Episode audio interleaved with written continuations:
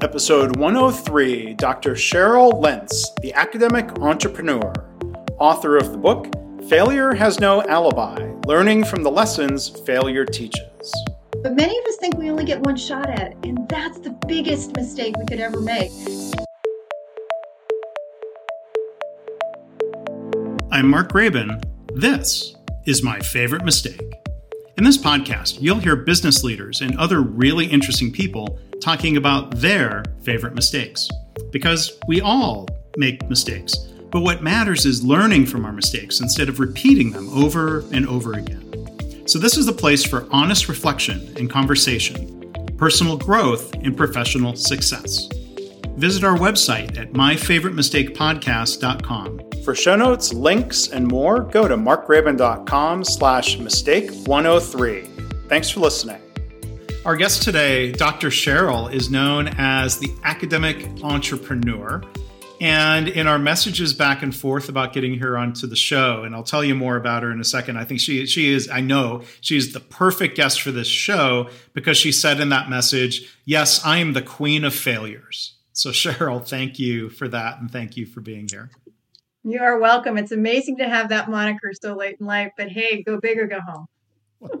and there's a lot to talk about that. And some people wouldn't like that moniker, or, you know, academic entrepreneur is a great moniker. Um, Queen of Failures is maybe not so much primary branding, but it's a great thing to say. So we'll have a chance to hear more um, from Dr. Cheryl about that today. But she is, among other things, a keynote speaker.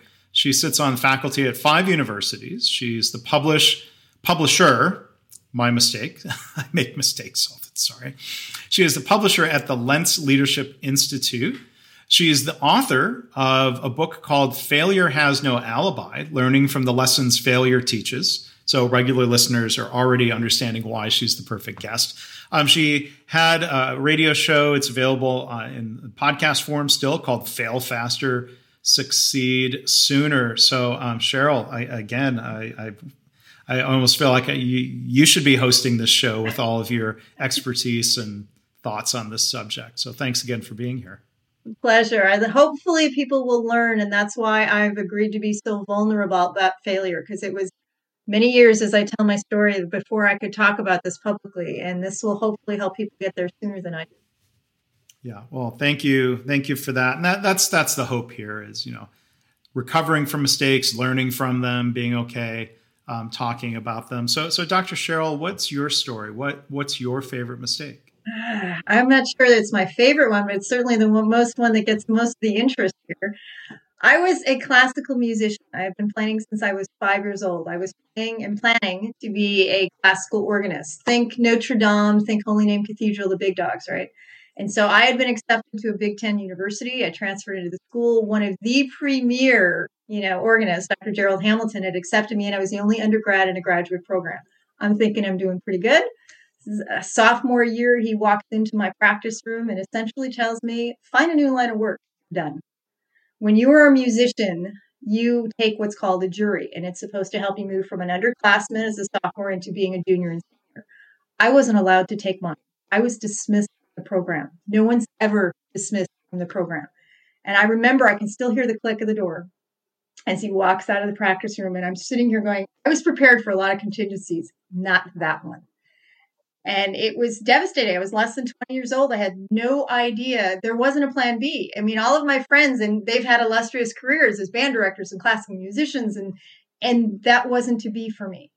And so it took me a long time to process it. And it was something that's my TED talk is now interesting um, as the idea of the anatomy of failure but the idea is, I didn't process failure. What I did is I ran from it. And I basically put my toys in the sandbox. I basically ran out the door and says, You don't want me. I don't want you. I'm out of here. And so I ran to my counselor to be able to say, Well, what do I do? And so I was still able to, able to salvage a career. Um, still graduated in four years with a stint in summer school. But here's the lesson, particularly now this was forced compliance. This was not my choice, not my idea of a good time, never even in my purview, not in the rearview mirror. But this was actually, and wait for it, a gift. Now, I did not recognize it as a gift back then. I recognized that here's what I heard I suck. I am the worst thing ever. I'm never going to account for anything. Find a new line of work. Bye bye. And that's all my professor said. And it was just such a harsh slap in the face. There wasn't a plan B. And so I had to, to I hate the word pivot, but I had to shift and I was forced to shift.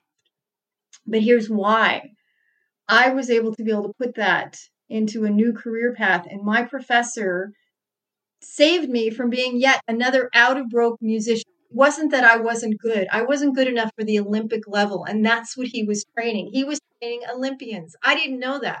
I heard that I wasn't good at all. That's what we mostly process. And I really believe that if somebody, including him, would have helped me process this, I might have stayed in the game of music. And so what did I did? I put that into a box. I put it in the back of my closet. I didn't play for more than 30 years.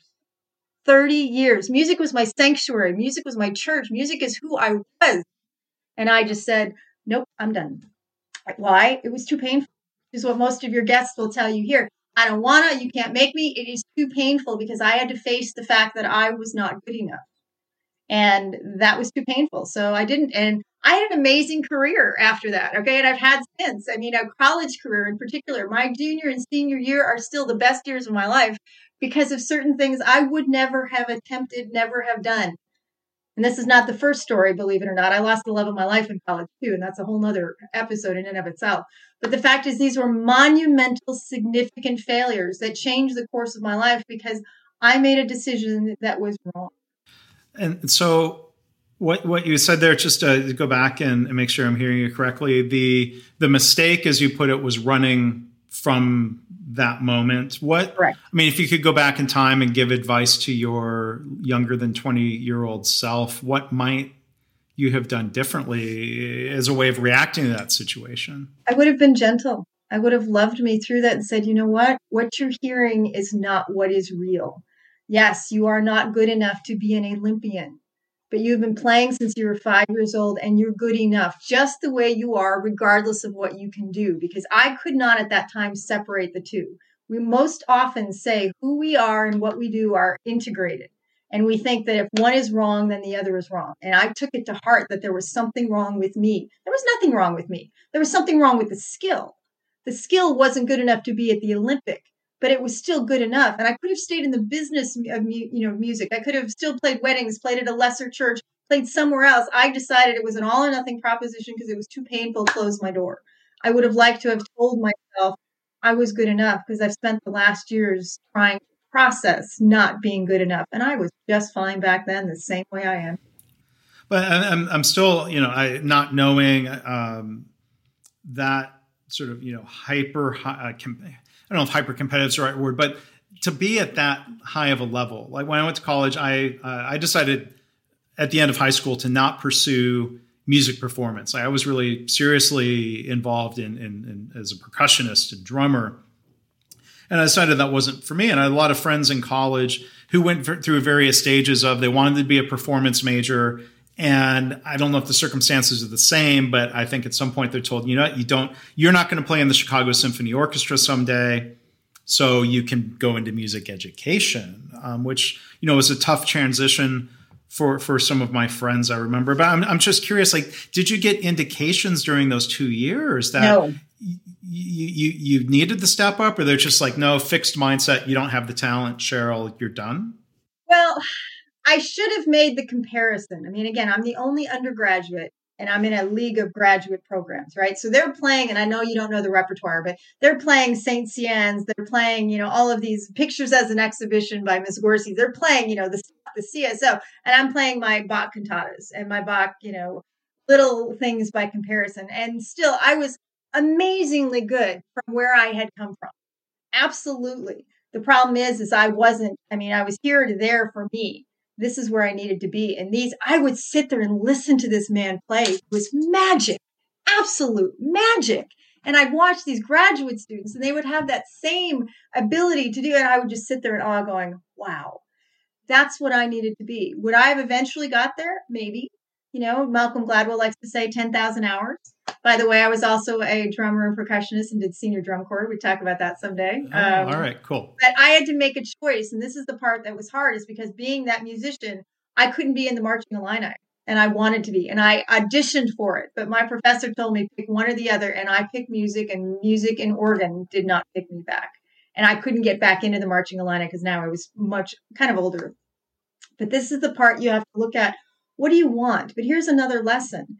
We often think when you're asking someone when they're preparing for college that they have to choose for the rest of their life in that moment because those four years are all you get.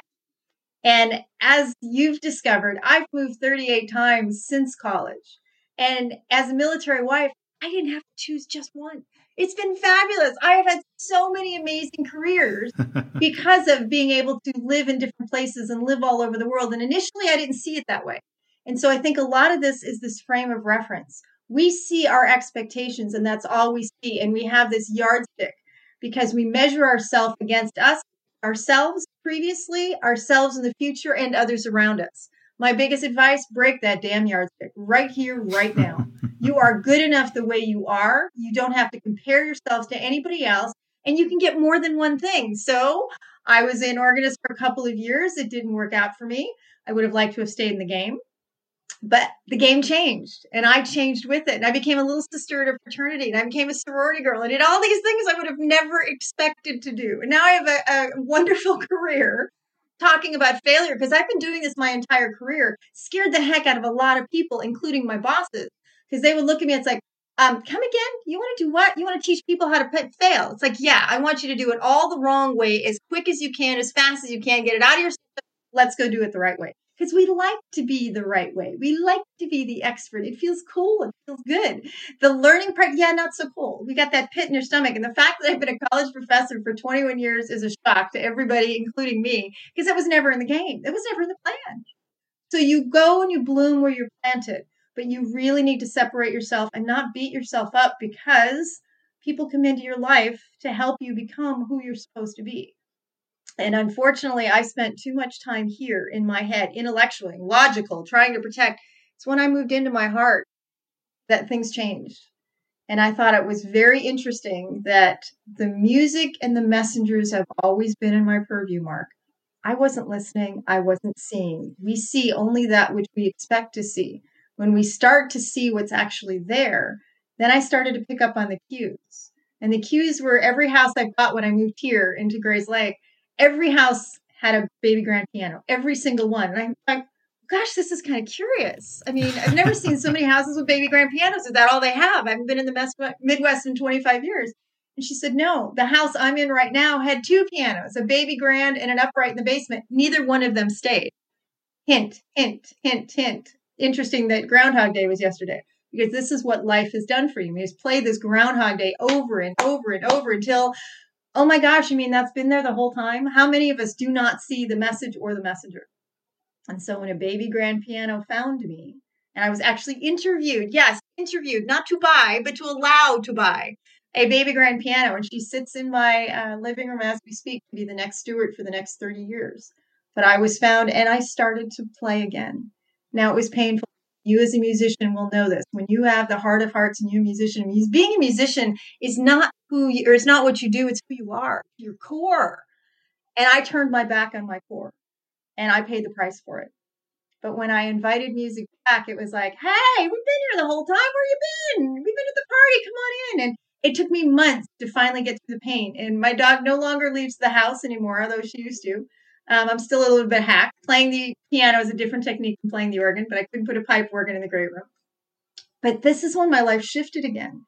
And there was that balance of saying, you know what, I could have had music in a different way. It would have looked differently, just like my diploma on the wall. It doesn't say music major on it, it doesn't say organ performance on it, but it still says the University of Illinois. And so sometimes life beats us up and says, you know what, this is where you're supposed to be. Would you stop trying to be a tree? You are a flower. And no matter how much you want to be a tree, you're never going to be a tree. You're going to be a flower. So stop fighting. And that's what the cliche fest comes. What we resist persists. If we can just kind of learn to let go. And everyone will tell you that, particularly when things, you know, was meant to be baloney. What you have to do is learn is what was to be in here and what can you accept and what are you willing to do that because i could have kept grinding it out and i'd still be a out of broke musician but because my professor gave me the greatest gift of all now he wasn't real nice about it so i will tell you his bedside manner could use some improvement But years later, I tried to go and apologize to him and to thank him. And I missed him because he had already passed away. And that to me is a great regret because I wanted to say thank you. I get it. I understand it. The problem is I understood it too, too late or later than I should have. Wouldn't it be great if we got the understanding when these things happened? I was 20 years old. I knew everything, right? Just ask me. And I didn't know everything, but I didn't know how to process anything. So instead of taking the mature way and to go through the pain, go through the valley of darkness, go through all of that processing, I said, nope, that's it. I'm out of here. And that was it. And now I had to go through it as an adult. And I understood it now. And I'm like, oh, the horror of not having my friend music in my sanctuary. But it took me some months to get it. And I don't have the chops back. Trust me, I'm nowhere as near. The older you get, the more dexterity you lose. But music is back and so is everything went with it. And it's amazing how my life shifted again that it always had the opportunity. It's like dorothy. Dorothy from the wizard of oz. We always had the red shoes. I've got a pair in my office. I keep in there to remind me you got the answers. You just got to ask the right questions. You got to see what's on the road. Not as you want it to be but the way it is and that's a hard thing that we don't learn and to be honest not everyone learns it ever so i guess i'm grateful that it's still only a 30 year mistake but it's yeah but I'm sorry, I didn't mean to. No, it's okay. You, you I, did, I, didn't think you finished the thought. It's okay, but no worries in there. My my point is to try and help people to look at it here and now, and that's failure because we don't like that F word. We don't like how it makes us feel. We don't like to fail. The point is, is if you're not willing to fail, you're not going to succeed. Failure is a learning process. That's all it is. But we don't like that F word at all because failure is not an option. failure is the only option and if you got them friends. Well, and that's why I love I love the title of you know that that show oh. you were doing, "Fail Faster, Succeed Sooner," um, and then you know the book "Failure Has No Alibi," because um, you know as the subtitle of that book says, "Learning from the lessons that failure teaches." And sometimes failure is the result of mistakes. And that's sometimes okay. failure is thrust upon us.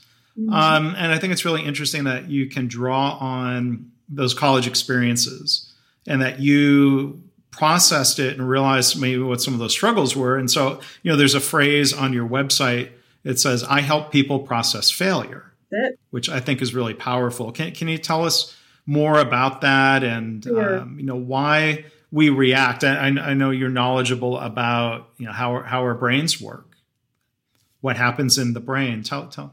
Mm, a little bit in there. And I also know how students learn.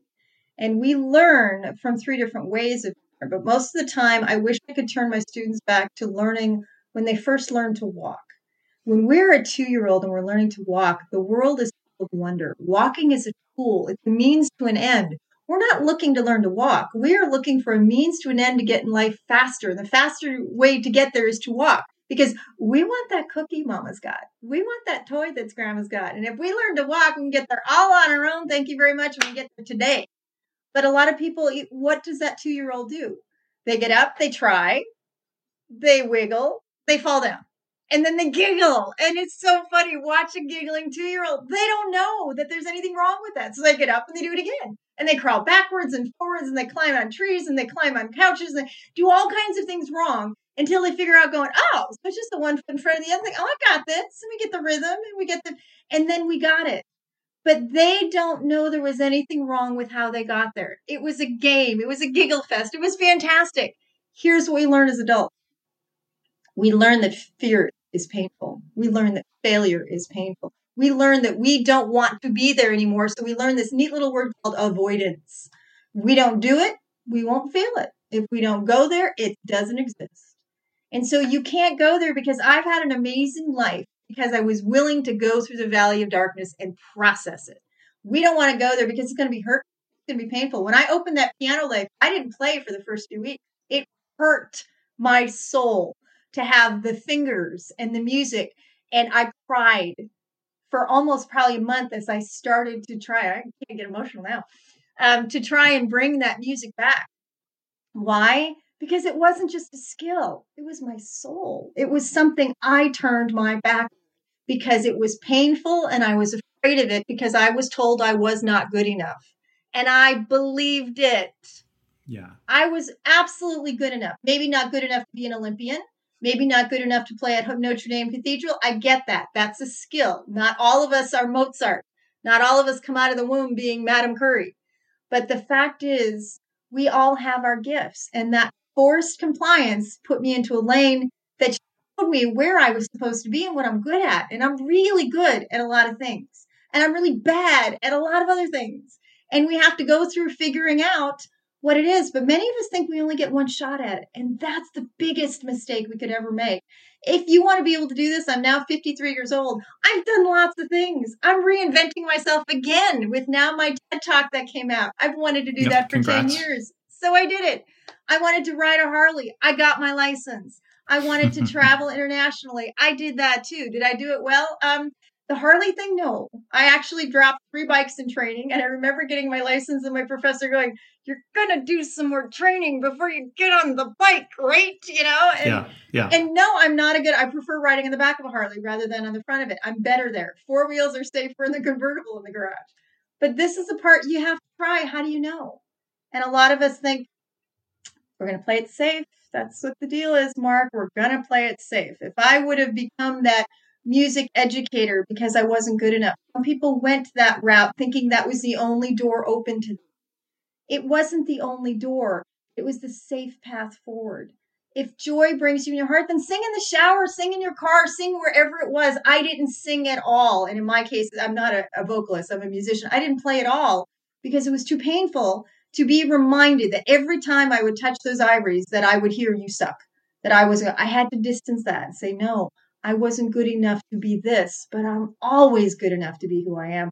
That's something we don't teach people. We teach skills. And now, how many people have settled? I can't tell you how many people are in their careers 30, 40, 50 years. They define themselves. They retire six months later, they're dead.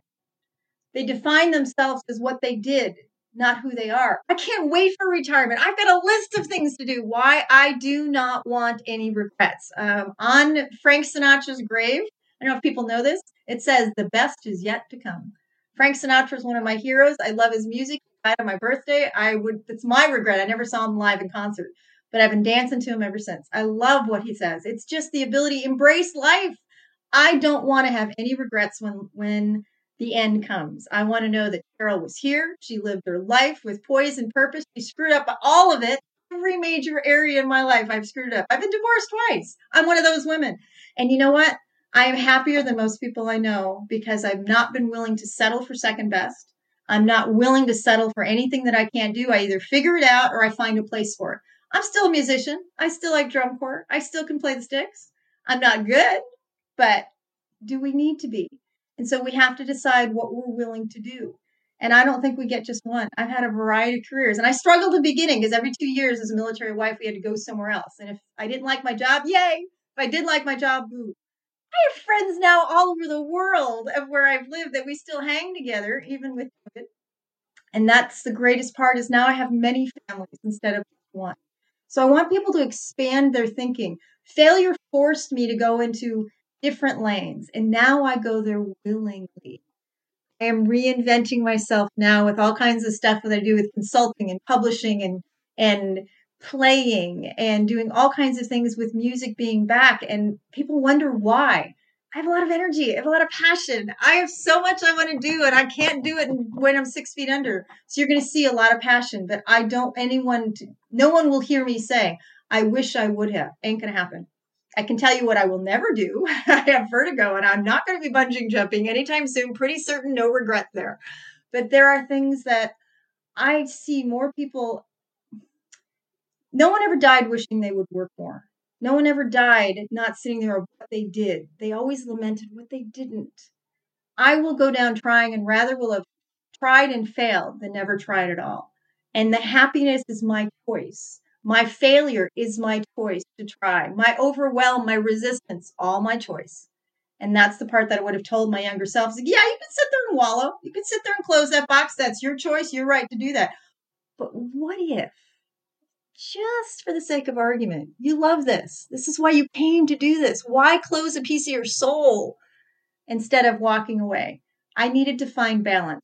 I didn't. I ran as fast as my little legs could carry me and didn't listen until November of 2019. Why 30 years? I don't know. There are other failures I have corrected since then. There's only one big one that remains, and I don't know if I'm going to get a shot at that, but I'm certainly.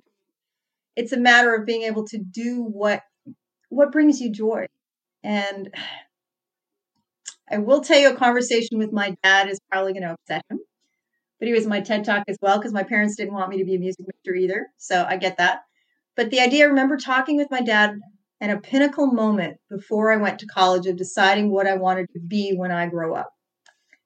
And I told him, well, if I'm going to do this 40 hours a week, whatever this is, I better have be happy. I better like excited about this. And it gets me out of bed every day. And my dad looked at me and was like, what are you talking about? You take care of yourself, you take care of your family, you take care of your responsibilities. Being happy is not part of the equation. I was like, whoa, not this mama's baby girl. Mm-mm. I want to have that happiness factor. And so I've decided of looking, it's like, yeah, there are things that I don't particularly care all the time. But most of the time, I own my own business. Most of the time, I get to do great things with my students in Professor Land with the different universities that I play with and all the different podcasts I do. And, and if people wonder why, because I say yes. That's the other solution. Say yes. Um, FDR, remember our president, Franklin Delano Roosevelt? Perfect phrase. Feel the fear and do it anyway. People assume that I do and I'm not afraid. Oh, heck no. Watch my TED Talk. I was shaking in my boots in that stage. It was a huge opera house that I'm performing in front of, and there wasn't even an audience. And I speak all over the world. I was petrified.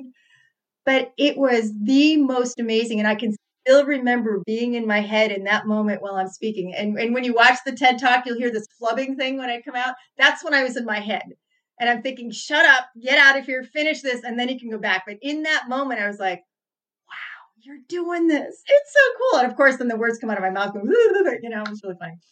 But these are the things you've got to have the ability. And it all comes down to one simple question What do you want? And what are you willing to do to get there? I'm not willing to settle. I've done that far too long. And so now I have an amazing life that a lot of people envy because I worked for it. I put it in motion and I will settle for nothing less. That's it. Well, thanks, Dr. Cheryl. Um, I'll, I'll, make sure I put a link to the TED Talk in uh, the show notes. People can check that out. If people want to find more about you online, where can they do that? Easiest way uh, is drcheryllentz.com. That's my website. Uh, you'll see it. It's a speaker site. It has a lot of the things that I do. TED isn't on there yet, but it will be.